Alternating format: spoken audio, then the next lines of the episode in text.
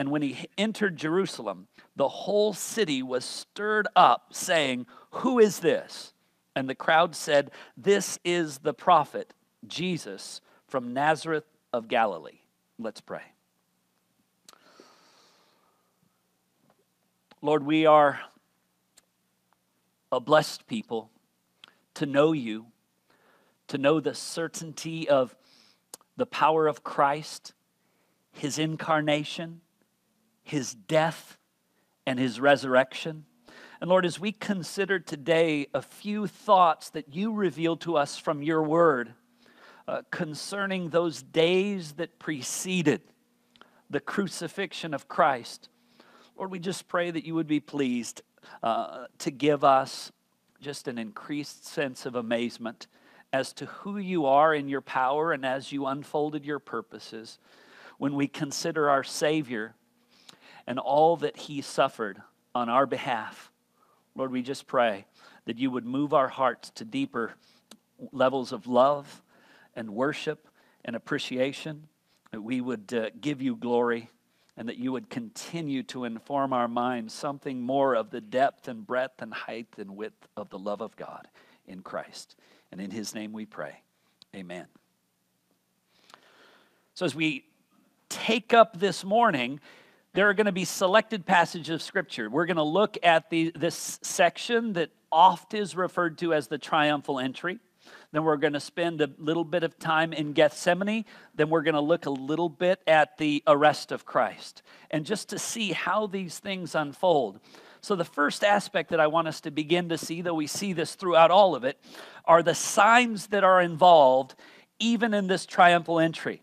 Now, there are certain details that oft get left off, and I want to try to bring them in so that we get a little bit more maybe than we've remembered before, even though it's a familiar event different gospels present different details, and we tend to emphasize one over another. So I want to begin to, to look at these signs because there are these particular signs that further go on to evidence that Jesus was the promised Messiah, that Jesus was the one who would sit on the throne of David, that he was the promised one of God, that he was the Lamb of God who would be the Savior of the world. And we know that as we read the Gospels, those who have read it, it constantly will tell us in many places, and this happened in order to fulfill what was spoken through the prophet.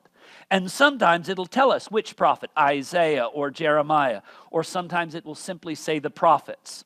Here again, as we take this up, I want us to begin to see something of these signs. And the first sign that is there in this section is the sign of the cult. Now, as this, uh, the Matthew version gives us details that we often don't see, and that's that when the, they came to the, the town as he was approaching Jerusalem. He sends two disciples into the nearest village to bring this colt that he will ride on. Now, it tells us this in Zechariah chapter 9, verse 9. Listen as I read Rejoice greatly, O daughter of Zion.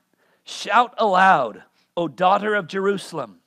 Behold, your king is coming to you, righteous and having salvation is he, humble and mounted on a donkey, on a colt, the foal of a donkey. So, this was a prophetic word that was stated to them. And here the scripture is telling us this is being fulfilled. Jesus coming in this way was effectively an announcement. Now, I want us to note this what, they, what the two disciples would find as they went into the nearby village is a donkey, and together with that donkey, a colt. And Jesus said, Bring them to me. I mean, in our memories, usually it's just get the colt, bring the colt, and there's only one. But there is the donkey and the colt. And, and part of the language of that, it communicates something to us that would otherwise be unknown. A colt does not need to accompany its mother donkey any longer once it's been weaned, once it's been trained, once it's learned to bear a burden or bear the weight of a human.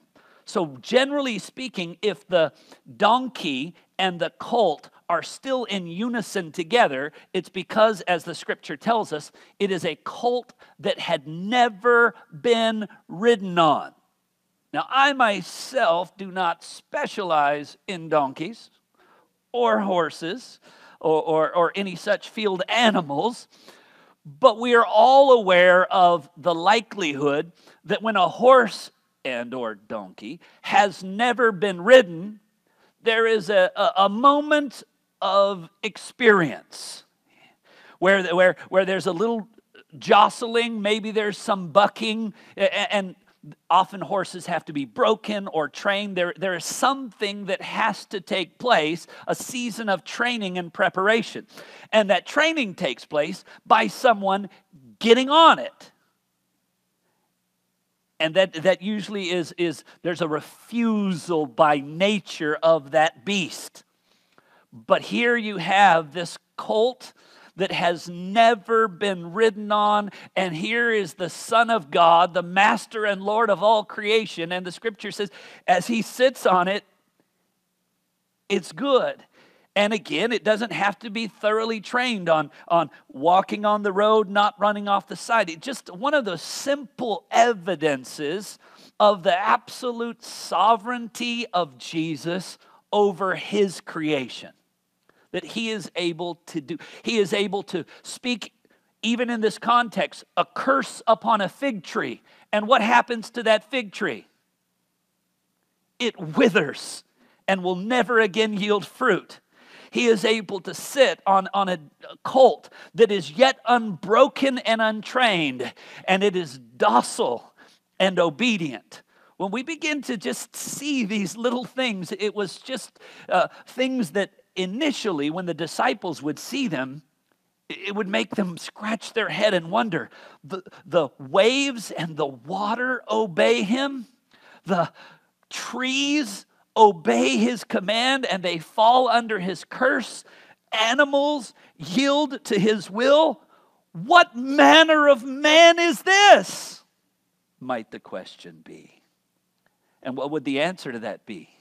He is a man like no other, like none who came before, like none who would come after. He alone is the one through whom everything was made that was made. He is the eternal Son of God, come in the form of sinful flesh, come in the form of man to live as we live, to hunger as we hunger, to hurt as we hurt, and to die even as we die. God's own Son, the eternal Son of God, coming in that experience. Just shocking. But the, the, the cult is just kind of that little example to show his exceeding superiority in doing what no man would think would be commonly possible. And not only does he do that, but it also fulfills that prophecy so that all might know here is the Messiah. This is the promised king coming to you in this way. Not only do uh, do they go and they bring these animals and, and he rides on them but then the, it tells us also here in this passage things that are often left off. In order to get on this they, they had no again it wouldn't have been a properly saddled donkey because no one's planning to ride on this as it's not yet broken or trained. And so the disciples those two disciples throw their own cloaks over the back of this, and Jesus sits on that. And then the scripture here goes on to tell us that uh, what it says in verse 8 and most of the crowd spread their cloaks on the road. Now, that's, um, I mean, we call this Palm Sunday traditionally. We don't call it Cloak Sunday, do we?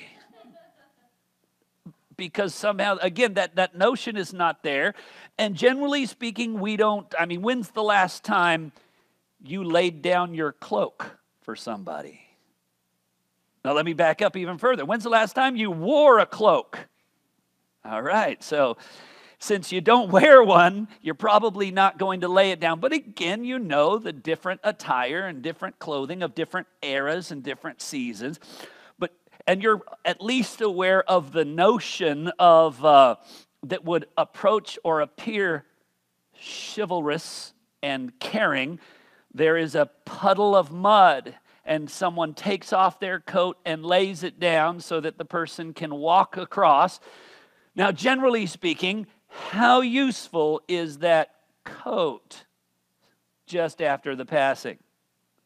You're not going to put it back on. You're not going to pick it up and say, Are you cold too? and try to put it. The coat just needs to be rolled up and put away because it's done generally until it's washed.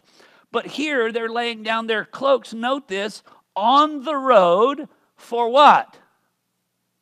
A donkey to walk over it. Now, again, I haven't had a lot of experience with donkeys walking over things. But I'm assuming when it's done, it's not exceedingly clean and can potentially be damaged in some way. It, it, there, there is, there is, it, it's important to note this as well. And it hails back, really listen as I read to you from 2 Kings chapter 9, verse 13. 2 Kings 9:13. This is when Jehu is established as king and this is how it unfolded in the history of Israel. Then in haste every man took off his garment and put it under him on the bare steps and they blew the trumpet and proclaimed Jehu is king. So, what you have piling up here is this laying down of cloaks in the past is in their mind the recognition. It is paying homage to the coming king. It is in their mind, their hope is that as Jesus comes, he will now take up his kingship to be the king of Israel, to do all of the things that have been prophesied and promised for us. And so there is in this moment, and which is what's so shocking because it was even mentioned a moment ago by Keith. Here on this day, they're paying homage, and in a sense, with their words and with their acts, they're acknowledging him as king and they're, they're, they're expressing their love, their adoration, their appreciation, their joyful acceptance. And then what will they do days later? They will join that chorus stirred up by his enemies and shout together with them, Crucify him! Crucify him! And as they do, Pilate is going to put something over the top of that cross and write it in a number of different languages. And you know what that sign is going to say? The sign where generally it would declare the reason why this man is being put to death. It was the place where it would show what was the crime of the individual. And since no crime could be found, since over and over Pilate says, This man is innocent. This man is innocent. He's done nothing deserving of death. I find no guilt in this man. He said it over and over again. So, what could he put above there? He put the only thing that he knew to put King of the Jews. What those people themselves had recognized, paying homage to him as he entered, declaring from their hearts that would be the only accusation that could be leveled against him is that he is the king of the Jews. And we know he was asked by Pilate concerning that Are you a king? And what was the answer? My kingdom is not of this world. And that's part of the problem because Jesus did not meet their earthly expectations. What they wanted from a Messiah was not freedom from their sin, righteousness and salvation as a gift of God What they wanted was freedom from Rome, freedom from the earthly oppressions. Freedom, and not only freedom in that sense, they also were looking to a day where now they would be the new Rome in a sense. They would be the head and not the tail. They would rule over all of the outlying areas. And the king would sit in Jerusalem, and all of them would rule with him. They would be the ones holding special citizenship. They would be the ones holding special privileges. They would be the ones who could go around and make demands of others in a show of superiority. But that's not what Christ brought. What Christ brought was far more glorious, enduring, and abiding, but it was not the desire of men's hearts. And not only did they lay down their cloaks in that sign and show and acknowledgement of royal homage, but it tells us further in this passage. It says that, um, still in Matthew 21, Still in verse 8, they spread their cloaks on the road, and others cut down branches from trees and spread them on the road. Again, I, I would hazard a guess that few of us have ever done such. When's the last time you thought, you know what? Someone's coming over. Let me cut some branches and lay it on the road. Let me cover the driveway in branches. We do the opposite generally. We rake any leaves off of there that are on there. But th- these were, again, fresh leaves. Now, we also have in the parallel passages the indication of palm leaves or palm trees. Now, these would often be things that in the process of pilgrimage, people would gather up primarily in Jericho on their way because they would be used in uh, the Passover feast and in that festival as part of wave offerings. Okay? And so there, there, is, there is this wonderful woven sense in which this, these things that they would use in the process of their pilgrimage and in the worship that accompanied the Passover in the tradition of the Jews, where they would sort of wave these things as a wave offering to God. Now, I know that's going to sound weird, but go ahead and go back and read the Old Testament and read through the book of Exodus and Leviticus, and you can see the notion of wave offerings. I know you know drink offerings and grain offerings and animal offerings, but wave offerings were also there where you would wave something before the Lord, and that would represent. Uh, adoration and praise and worship. And so you get this sense that here they're cutting down trees and they're trying to lay out this beautiful pathway for the coming king. And in addition, they're taking these palms that they had brought for worship and for their wave offerings, and that is now being redirected for a, a, less than common usage towards Christ as he enters in. It's almost a tacit acknowledgement or something that here is, here is the Son of God. Here is the representative of God. Here is the one sent by God. Oh, that they knew he was, he was indeed sent by God, but not merely only sent by God, that the one who is coming is himself God. And yes, he is the one who deserves all of our sacrifice, all of our praise, all of our gifts, but he himself, as they will soon reject him, will be the fullest and the final sacrifice for sin. Bringing really to an end all of those symbolic sacrifices that represented the atonements and the covering of sin. Jesus himself, once for all time, would lay down his life for the sins of his people. What a remarkable signs that are unfolding in all of this. And so you see the colt and you see the cloaks and you see the cut branches. And then lastly, you hear the cries. Listen to the cries that they're singing, much like the song that the last song that we sang together. The things that they were singing were this Matthew 21 9. Hosanna to the Son of David. Blessed is he who comes in the name of the Lord. Hosanna in the highest. 21:15 again says Hosanna to the son of David. uh, down in uh, Mark 11, parallel passage, verse 10 says, Blessed is he, is the coming king of our father David, Hosanna in the highest. So, Hosanna to the one who comes in the Lord, name of the Lord. Hosanna to he who comes uh, Uh, in the kingship of David. Hosanna in the highest.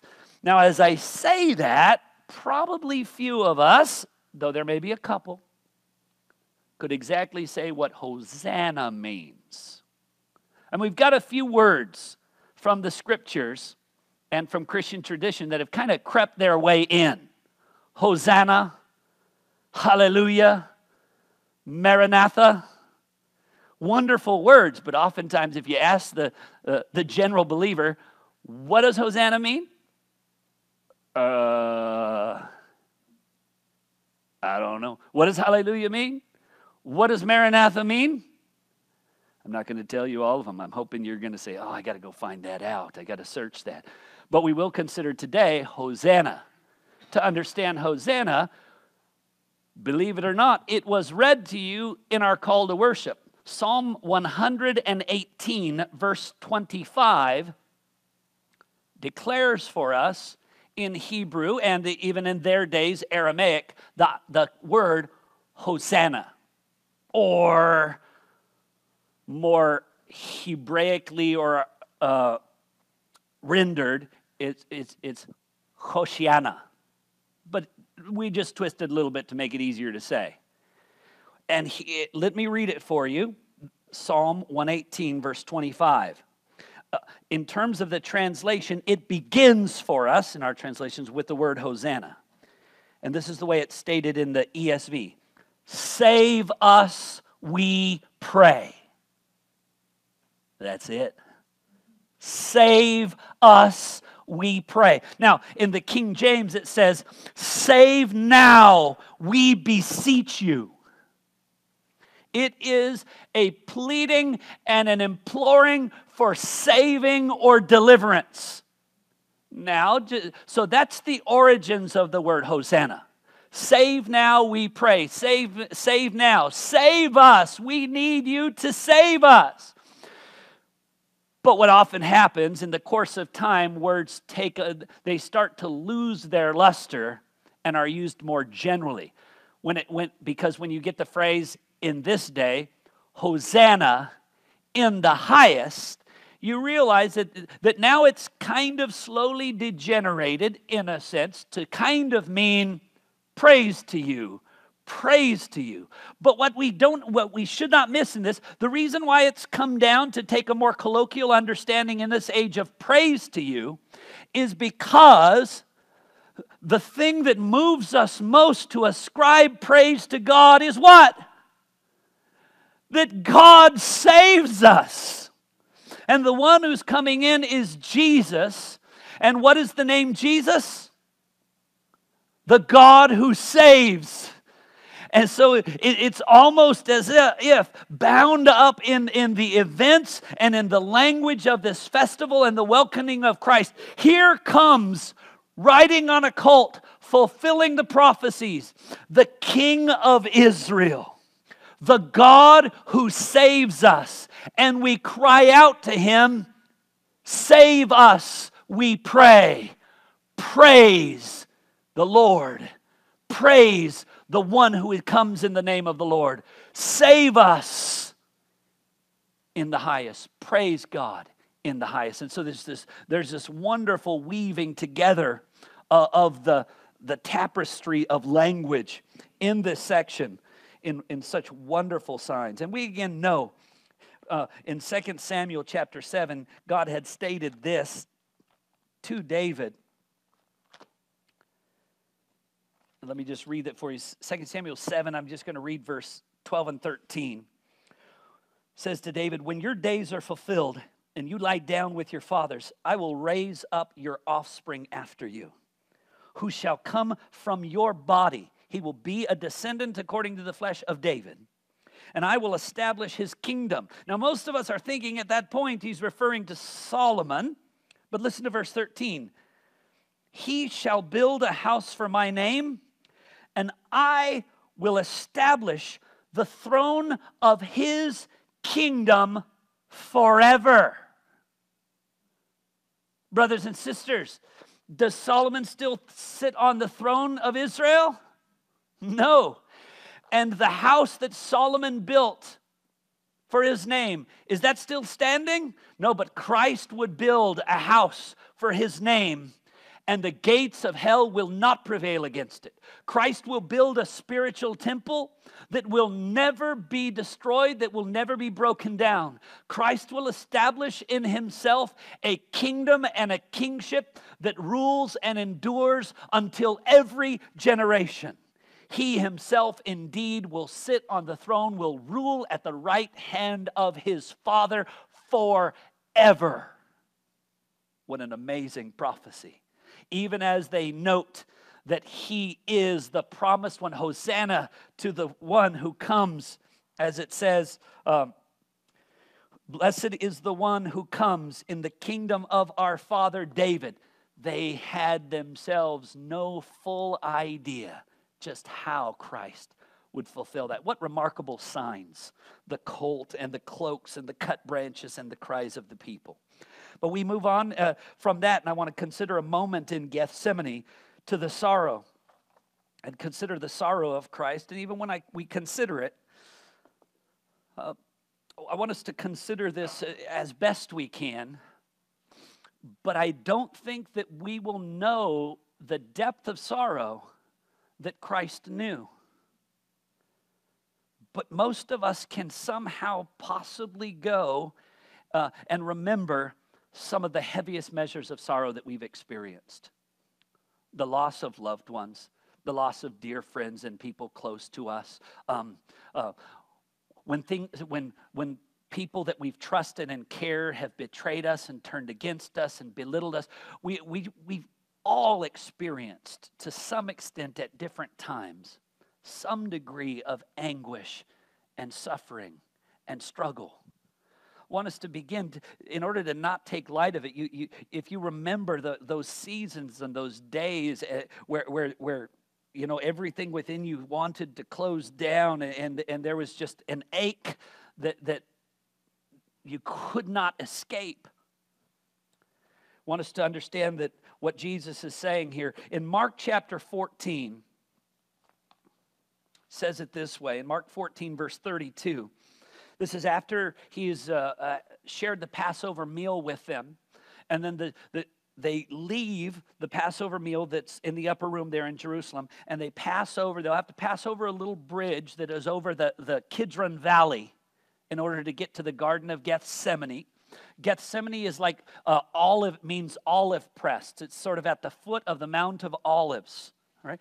But it's also interesting to note that at this time, when, when you leave Jerusalem, what has been happening is this is the Passover meal. So for the, for the last day, they have been sacrificing thousands and thousands of lambs at the temple for the people then to take back for their sac- Passover meals. So at this time, the Kidron Valley that they would walk over, that had a small river or creek running under it, would be running absolutely red with blood. The color and smell of it would evoke the sense of sacrifice and death. And so as, as they go over, Jesus knows what he's about to face what he's about to fulfill. And he would pass by this river flowing with blood and the scent of it, and he would know that he is about to shed his own blood.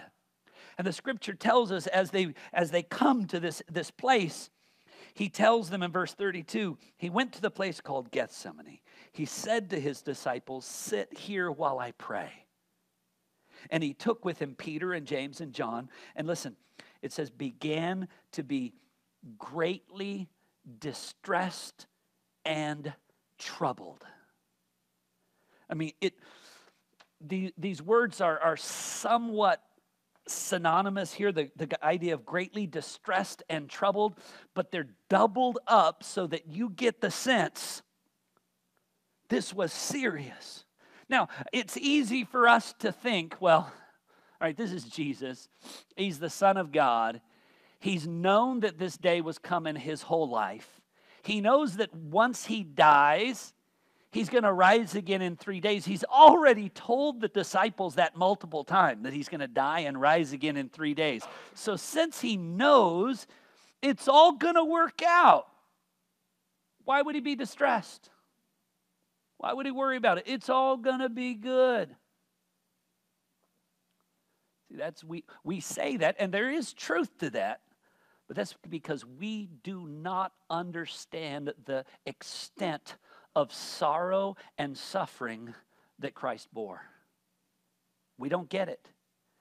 It tells us he was, and, and it piles up these words greatly distressed and troubled. In verse 34, it then says, And he said to them, My soul is very sorrowful, even unto death. It, it, the, again, to express the sense of it, it, it, it's it's the, the weight on it. And you've met people. You even uh, recently we've been reading moses at time. If this is how it's going to be then just take my life. I i, I the, the anguish that i'm feeling is more than i can take. It's more than i can endure. I feel like the only escape for this anguish is death. I mean I'm sure if you've not, and I hope you haven't, experienced that level, you've heard of or know people who have. That's the degree of anguish that Jesus himself was sensing and facing. The way that it's stated in Luke, if you were to look at the parallel in Luke 22, verse 44, it says of Jesus, now that's after he's prayed a few times and then he comes back, and angels come and minister to him. It says, it's the strange language of, of uh, verse 43 of Luke 22. And there appeared to him an angel from heaven, strengthening him. I mean, he was in such agony and distress that he needed an angel from heaven to strengthen him. I mean, that's clearly something we don't quite understand but we acknowledge it. And then it goes on to say in verse 44 and being in agony. And this particular word for agony is used nowhere else in the entire scriptures. This is a unique word used exclusively here of Christ. And it speaks of an extensive measure of internal anguish and distress that we just can't fathom. Being in agony, it says of Christ, he prayed more earnestly with even more intensity, and his sweat became like great drops of blood. I mean, you, you get the sense of this. I mean, it's hard for us to really know it. And, and it's clear that the disciples who went with Jesus, even those three who went cl- uh, with him so far, they ended up falling asleep each time that he would go. They, they were sorrowful. It says that they fell asleep sorrowful, but the extent of it, have you ever been? I mean, some people get, can be so sorrowful that they just don't want, they just want to sleep all day but that it can be even more than that. The sorrow can be so extensive, you can't even sleep, you can't rest, you can't, it, the intensity. And so Christ pouring out to where the sweat is dropping, even as drops of blood. And in the, the midst of this sorrow and anguish, just look what it says. Go with me. Please do return back momentarily to Mark 14 because in the midst of his sorrow, it's quite something to see his prayer. Because who could better show us how to deal with our own struggles and sorrow and anguish of spirit than Christ? And look with really look in, in chapter in, in Mark 14, look at verse 36 with me. And he says, Abba, Father. So he knows the personal intimacy that he shares with the Father. Isn't that helpful? Even if everyone would seem to turn away from us, and he knows soon everyone will. His disciples will flee. Peter, who follows, will deny him.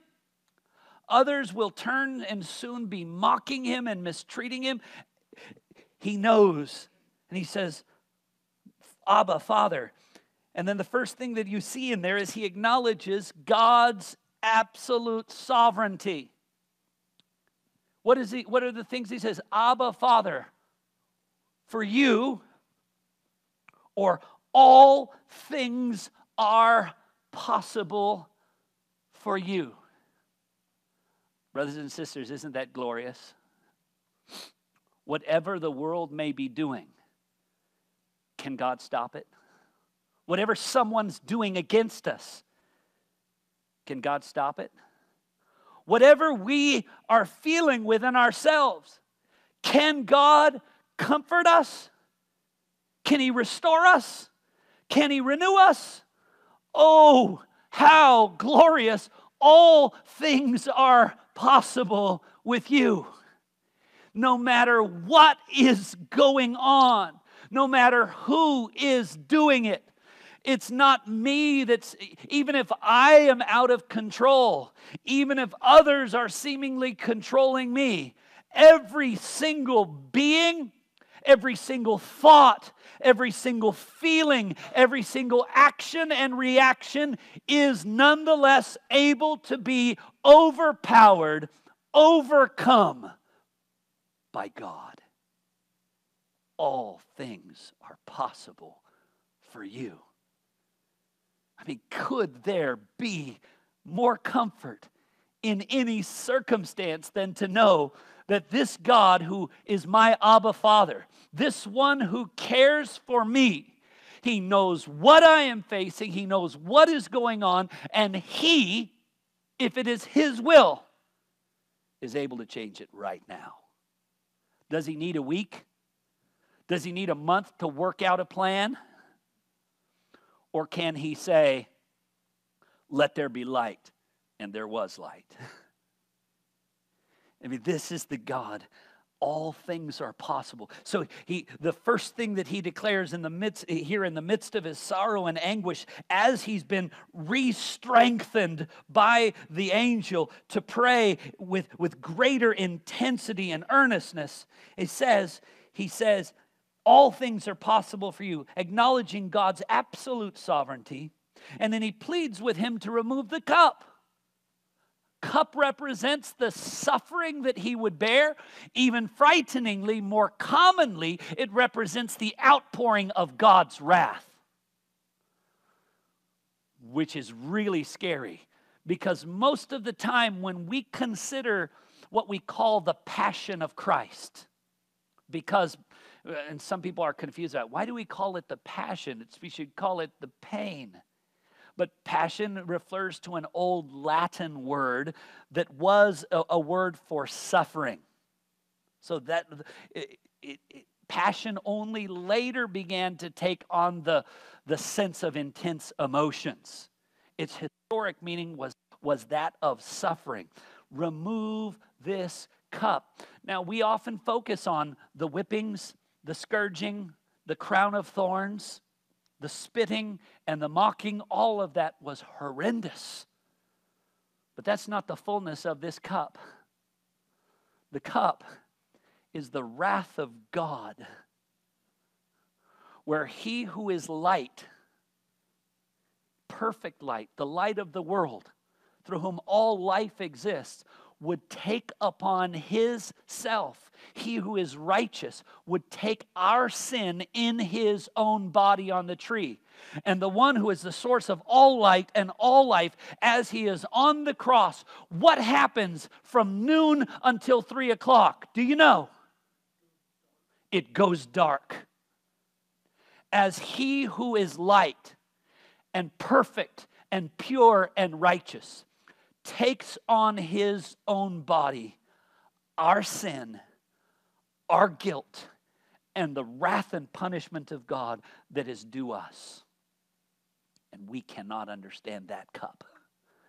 And praise God, we will never have to drink of that cup because Christ drank of that cup for us in its entirety but he tells remove that cup and what did what did the father say was the cup removed from him No. Jesus would go to the cross and he would drink that cup. How comforting that is for me to know when I'm struggling, when I'm when I'm go, dealing with circumstances, when I cry out to the Lord, Lord, I need this. Lord, please do this. There are times that he says no. And you know what I'm able to recognize at those times? His will is wiser than mine. His purposes are perfect and pure.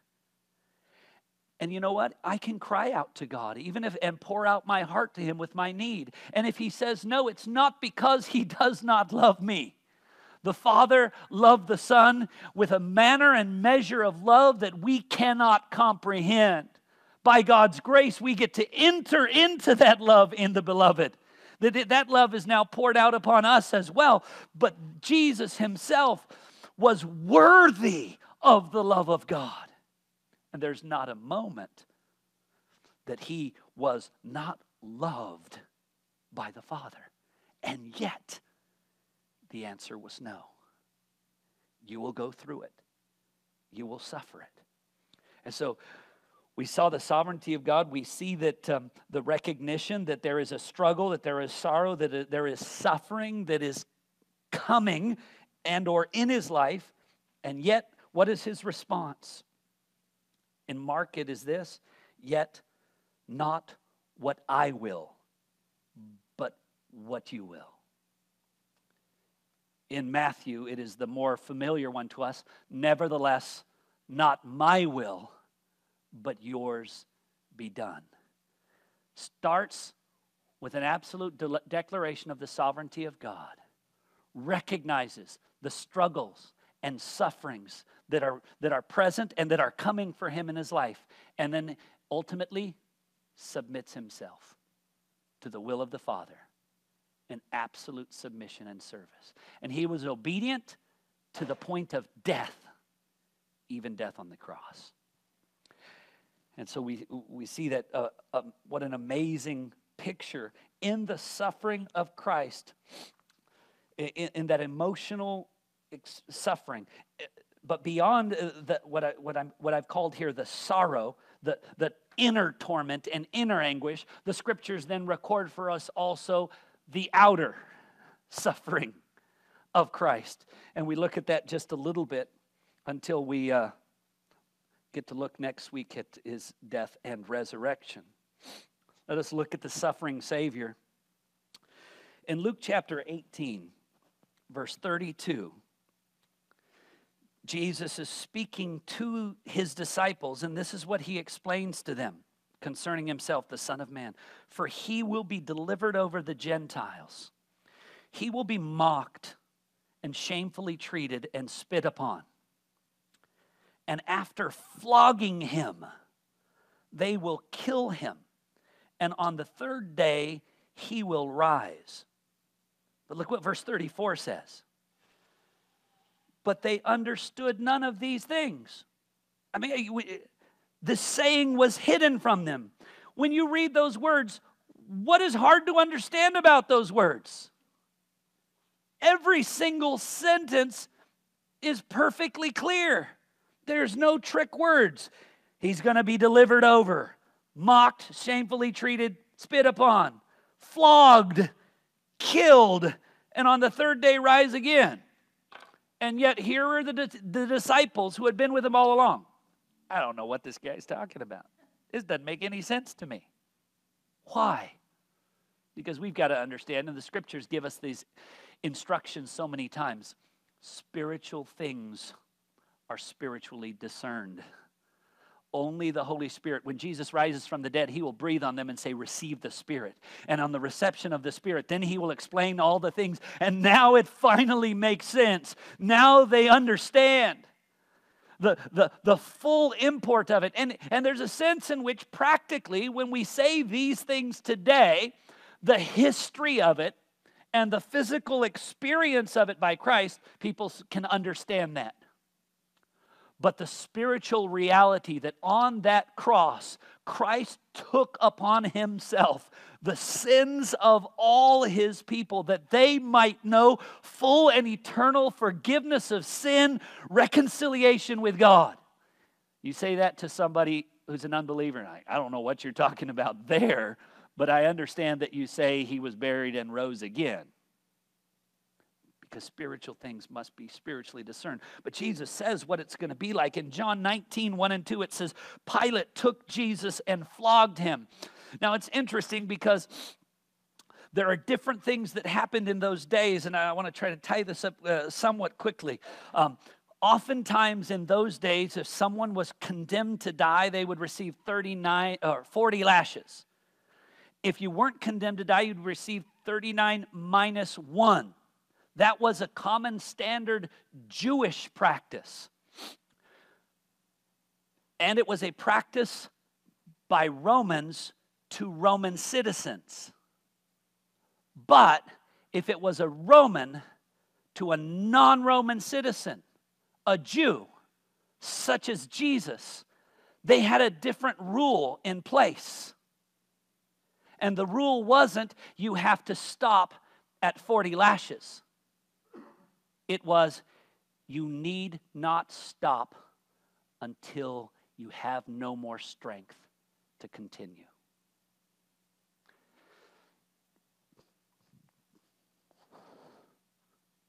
Christ was beaten in such a way, the scripture tells us, he was not able to carry his cross. It's not, it, it, appears it is not anything close to the 40 lashes that was common. They would take these whips that would be, that would be on the end of these strips of leather, tied with pieces of bone or chunks of metal, and they whipped Jesus so raw and so bloody that he had not the strength to carry his own cross. They had to get Simon of Cyrene to carry it even the, the time that he was on the cross. People often try to pretend it doesn't make sense that he would die so quickly on the cross. That's why, is he, is he already dead? Go and break his legs. Because generally speaking, it seems he died too quickly because people would keep themselves alive on a cross because the main way they would die ultimately was suffocation because of the way that it would create pressure. And so you would push yourself up in order to be able to breathe. But Christ had not the strength left in himself to even be able to sustain his life as long as others because he was beaten down and weakened. The, the extent of what he went through we don't know it. We cannot compare it with anything we've ever known. Some say, and maybe it's likely that it's true, that had they not then taken Christ and crucified him, he would have died from the wounds inflicted upon him and the blood loss involved. I mean, the severity and intensity of it. And that was not the worst of it at the end of those three hours of darkness, Jesus would cry out, My God, my God, why hast thou forsaken me? And there would be in that moment, he has borne the full weight of the wrath of his Father. And, and, and what that means, we cannot even understand. But I guarantee you that as Jesus was contemplating the cup that he was to drink, the thing that he most dreaded was being forsaken of the Father and bearing the full weight of his wrath against sinful men and women like you and me.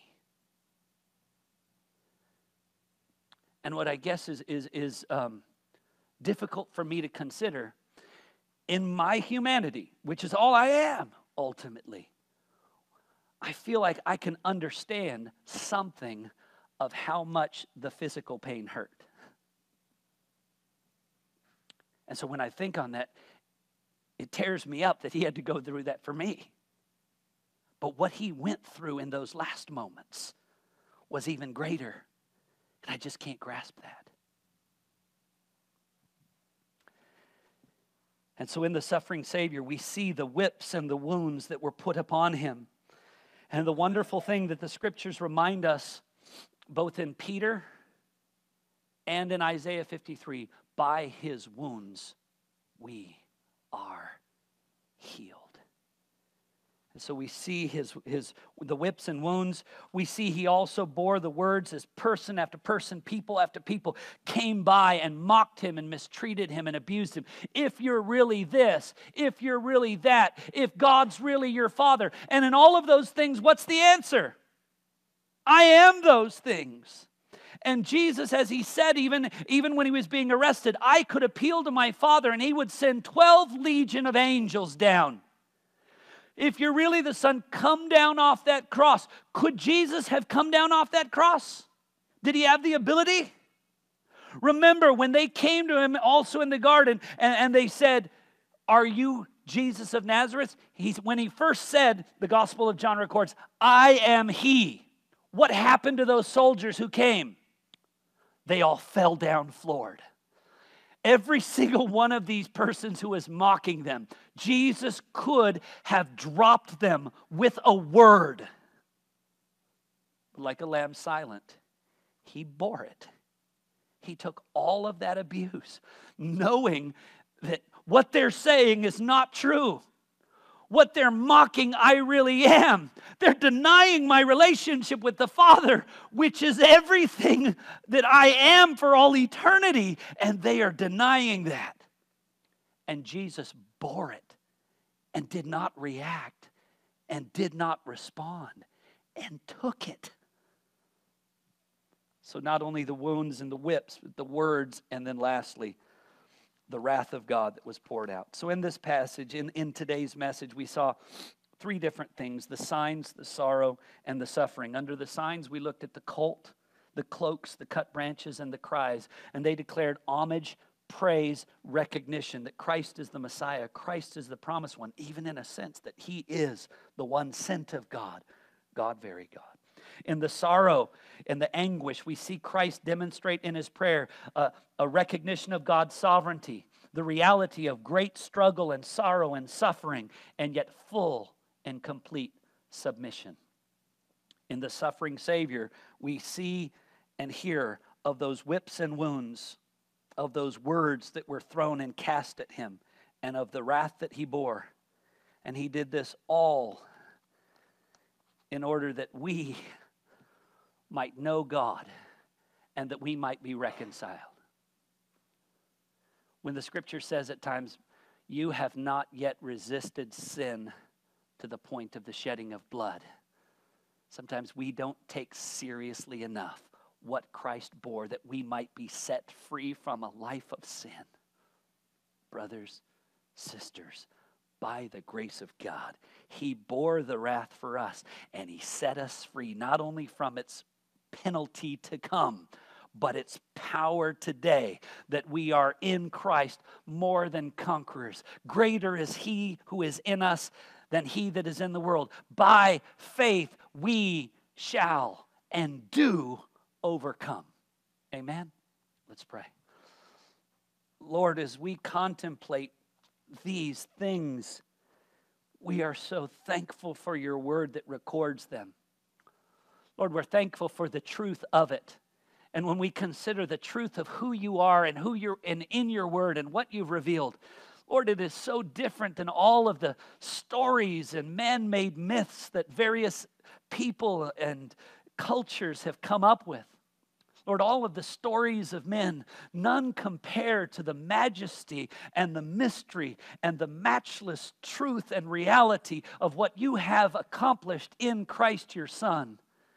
And we thank you, God, that you've proven it to be true by bringing him forth from the grave, emerging victorious, being declared the Son of God with power, that we might know him risen, our Savior, our Lord. Save us, we pray. Lord, we look around at the world around us and we see their struggle. We see their depth of sin. We see the darkness that they're in. And we call out to you again Hosanna, save us, save them, we pray. Lord, we know that they don't understand.